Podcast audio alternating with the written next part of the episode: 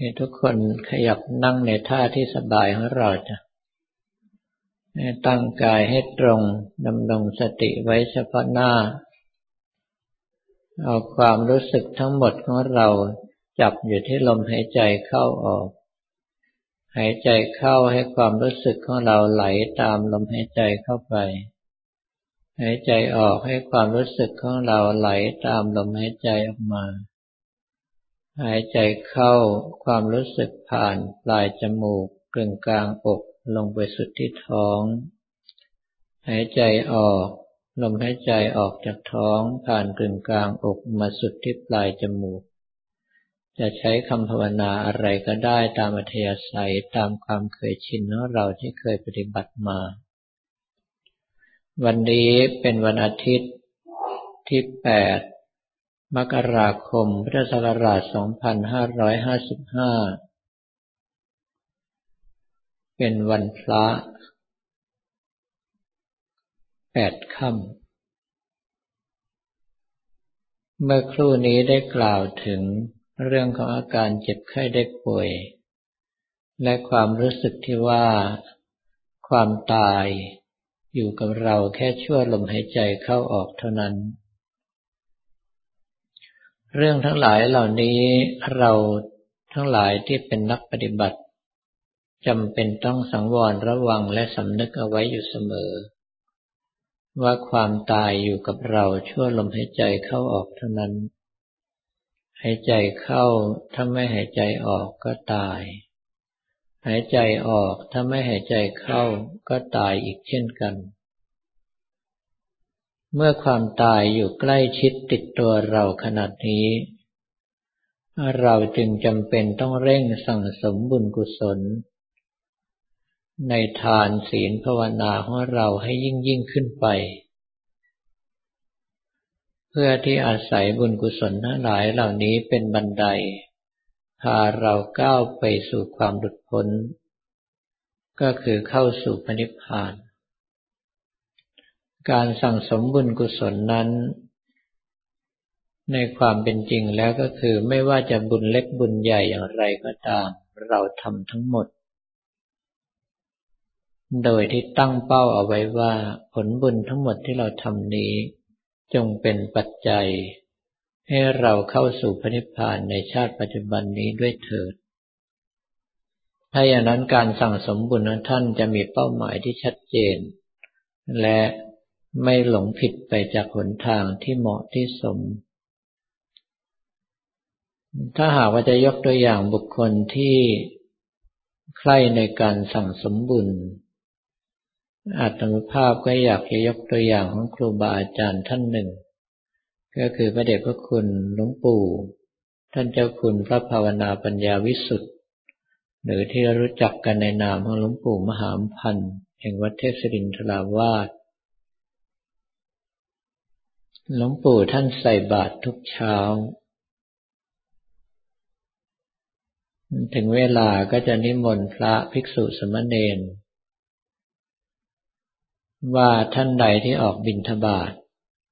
ไม่ว่าจะขาไปหรือขากลับกรุณาผ่านกุฏิของกระผมด้วยขอให้กระผมได้มีโอกาสทำบุญกับเนื้อนาบุญอย่างท่านทั้งหลายด้วยเถิดขอรับอาตมาเองถ้าหากว่าเวลาที่ไปพักอยู่กับหลวงปู่ท่านก็ต้องช่วยเตรียมข้าวปลาอาหารทั้งของสดของแห้งเพื่อให้หลวงปู่มีไว้ใส่บาตรก็เกิดความกังขาขึ้นมาว่าบุคคลที่เข้าถึงความบริสุทธิ์อย่างแท้จริงแล้วอย่างหลวงปู่ยังต้องทำบุญอยู่ทุกวันหรือวันหนึ่งจึงได้ปรารภกราบเรียนกับหลวงปู่ว่าหลวงปู่ขอรับบุญของหลวงปู่ก็กินไม่ไหวใช้ไม่หมดอยู่แล้วแล้วทำไมยังต้องลำบากลำบนตื่นแต่มืดแต่ดึกขึ้นมาเพื่อใส่บาตรทุกเช้าด้วย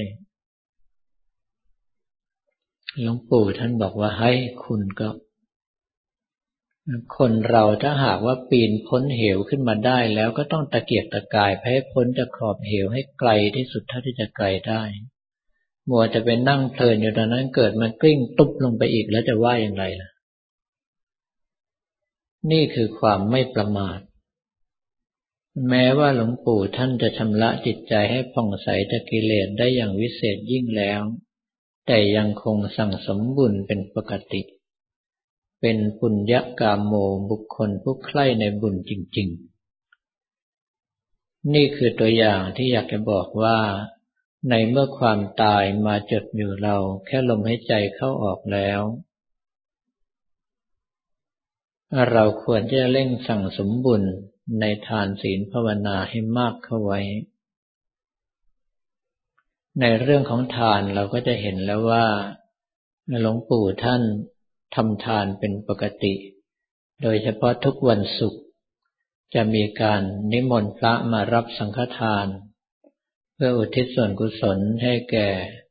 หลวงปู่เจ้าคุณนรรัตน์ธรรมวิตโก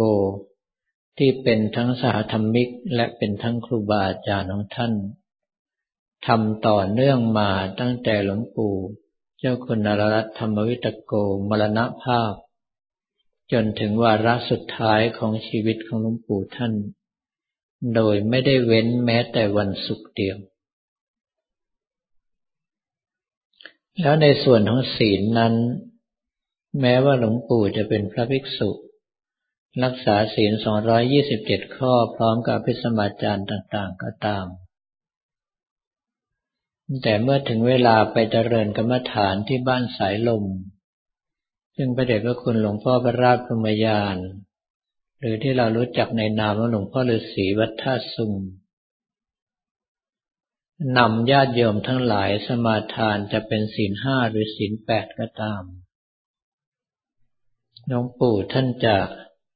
พนมมือสมาทานศีลตามไปด้วยสมาทานเสียงดังเป็นตัวอย่างแก่ทุกคนว่าถึงเวลาจบการสมาทานศีลพระเดชพระคุณหลวงพ่อวัดท่าซุงสรุปสีเลนะสุขติงยันติสีเลนะโภคสัมปทาเป็นต้นท่านก็กอบรับเอาพรนั้นใส่เสียรกล้าวของตนเองเป็นตัวอย่างอาตมาเองเห็นญาติโยมหลายท่านที่ถือศีล8เมื่อได้ยินพระให้ศีล5ก็ไม่รับแต่หลวงปู่ถือศีล227และภิกษุสมาจารย์อีกไม่ว่าจะศีล5ศีล8หลวงปู่รับทั้งหมดอาตมาเคยเปรียบเทียบว่าคุณมีเงินอยู่227บาทถึงเวลาเขาให้มา5บาทถ้าเรารับไว้เราก็ได้เพิ่ม5บาทให้มา8บาทถ้ารับไว้ก็ได้เพิ่มมา8บาทถ้าหากว่าไม่รับก็ถือว่าขาดปัญญาหลวงปู่นอกจากจะรับศีลโดยที่ไม่ได้ใส่ใจว่าจะเป็นศีล5ศีล8ศีล10หรือศีล227ก็เพราะว่ามีความเคารพในศีลจริงๆเห็นคุณของศีลจริงๆว่าศีลรักษาผู้ที่ปฏิบัติไม่ให้ตกลงสู่ที่ต่ำศีลเป็นปัจจัยพื้นฐานของความดีทั้งปวงศีลเป็นบันไดนำเราทั้งหลายก้าวไปสู่พระนิพพานดังนั้นถ้าหากว่าความตายจ่อชิดติดตัวเรามาจนป่านนี้แล้วเราก็ควรที่จะเร่งรัดในศีลของเราให้บริสุทธิ์บริบูรณ์ไม่ละเมิดศีลด้วยตนเองไม่ยุยงส่งเสริมให้ผู้อื่นทำและไม่ยินดีเมื่อผู้อื่นกระทำการละเมิดศีลนั้นสำหรับในส่วนของการภาวนานั้นไม่ว่าจะมีงานข้างนอกข้างในดึกดื่นขนาดไหนก็ตามบางทีถึงขนาด 1:00 น 2:00 นหลวงปู่ท่านก็ต้องทำการสวดมนต์ไหว้พระก่อนจุดธูปจุดเทียนไหว้พระหลังจากนั้นกราบพระแล้วก็สวดมนต์ทำวัดเมื่อสวดมนต์ทำวัดเสร็จก็สมาทานพระกรรมฐานนั่งภาวนาประมาณ5นาที10นาทีทุกครั้งไปหลวงปู่ตอนนั้นอายุได้80เศษแล้วแต่ว่ายังคงทำแบบนั้นอยู่ทุกวัน ไม่เบื่อไม่หน่ายอาตมาเองช่วงนั้นอายุเพิ่งจะ30 ต้นบางวันเหนื่อยมาจากการตะลอนไปกับหลวงปู่ข้ามหลายจังหวัดกลับมาก็คอพับคออ่อนไปไหนไม่รอดแล้วแต่หลวงปู่ท่านอายุมากกว่าเป็นเท่าตัวถึงเวลายังสวดมนต์ทำวัดยังปฏิบัติกรรมฐานเป็นปกติก็เพราะความที่จิตของหลวงปู่ท่านปักมั่นจดจ่อแน่วแน่อยู่กับความดีในทานศีลภาวนานั่นเองเห็นอยู่ว่าความตายมาจ่อตัวถึงทุกลมหายใจเข้าออกแล้วถ้าไม่เร่งสั่งสมความดีเอาไว้เกิดความดีไม่พอทำให้ต้องเกิดใหม่ก็ต้องมาเวียนว่ายตายเกิดทนทุกข์ไม่รู้จบดังนั้นไม่ว่าจะกลับมาดึกดื่นเที่ยงคืนขนาดไหนก็ตามจะเหน็ดเหนื่อยเมื่อยล้าขนาดไหนก็ตามหลวงปู่ต้องสร้างสมความดีที่เคยทำเป็นปกติให้ครบถ้วนสมบูรณ์เสียก่อนแล้วถึงจะยอมเข้าจำวัดหลับนอนเช่นคนปกติทั่วไปจากที่ได้กล่าวมาแล้วว่าหลวงปู่ท่านสั่งสมบุญกุศลในทานศีลภาวนาอย่างนี้วันแล้ววันเล่าเดือนแล้วเดือนเล่าปีแล้วปีเล่าโดยไม่มีการเบื่อหน่ายเราทั้งหลายซึ่งความดีไม่เท่าหลวงปู่ก็ควรจะเรียนแบบปฏิปทานี้ในการไขว่คว้าหาความดีทุกอย่างใส่ตัวของเราเพราะไม่แน่ว่าความตายนั้นจะมาถึงเราเมื่อไหร่ถ้าท่านทั้งหลายทำตามปฏิปทาที่พระเดชพระคุณหลวงปู่มหาพันธ์ได้กระทำให้ดูเป็นตัวอย่างก็แปลว่าท่านทั้งหลายเดินตามแนวของพระสุปฏิปันโนซึ่งได้ชื่อว่าเป็นผู้ที่ชำระจิตใจของตนให้ผ่องใสจากกิเลสได้เราเองเมื่อเดินตามรอยของท่านในที่สุดเราก็สามารถที่จะชำระจิตใจของเราให้ผ่องใสจากกิเลสเช่นเดียวกับท่านเช่นกันสำหรับตอนนี้ก็ให้ท่านทั้งหลายกำหนดดูกำหนดรู้ลมหายใจเข้าออกพร้อมกับคำภาวนาและพิจารณาตามอัธยาศัยจนกว่าจะได้รับสัญญาณบอกว่าหมดเวลา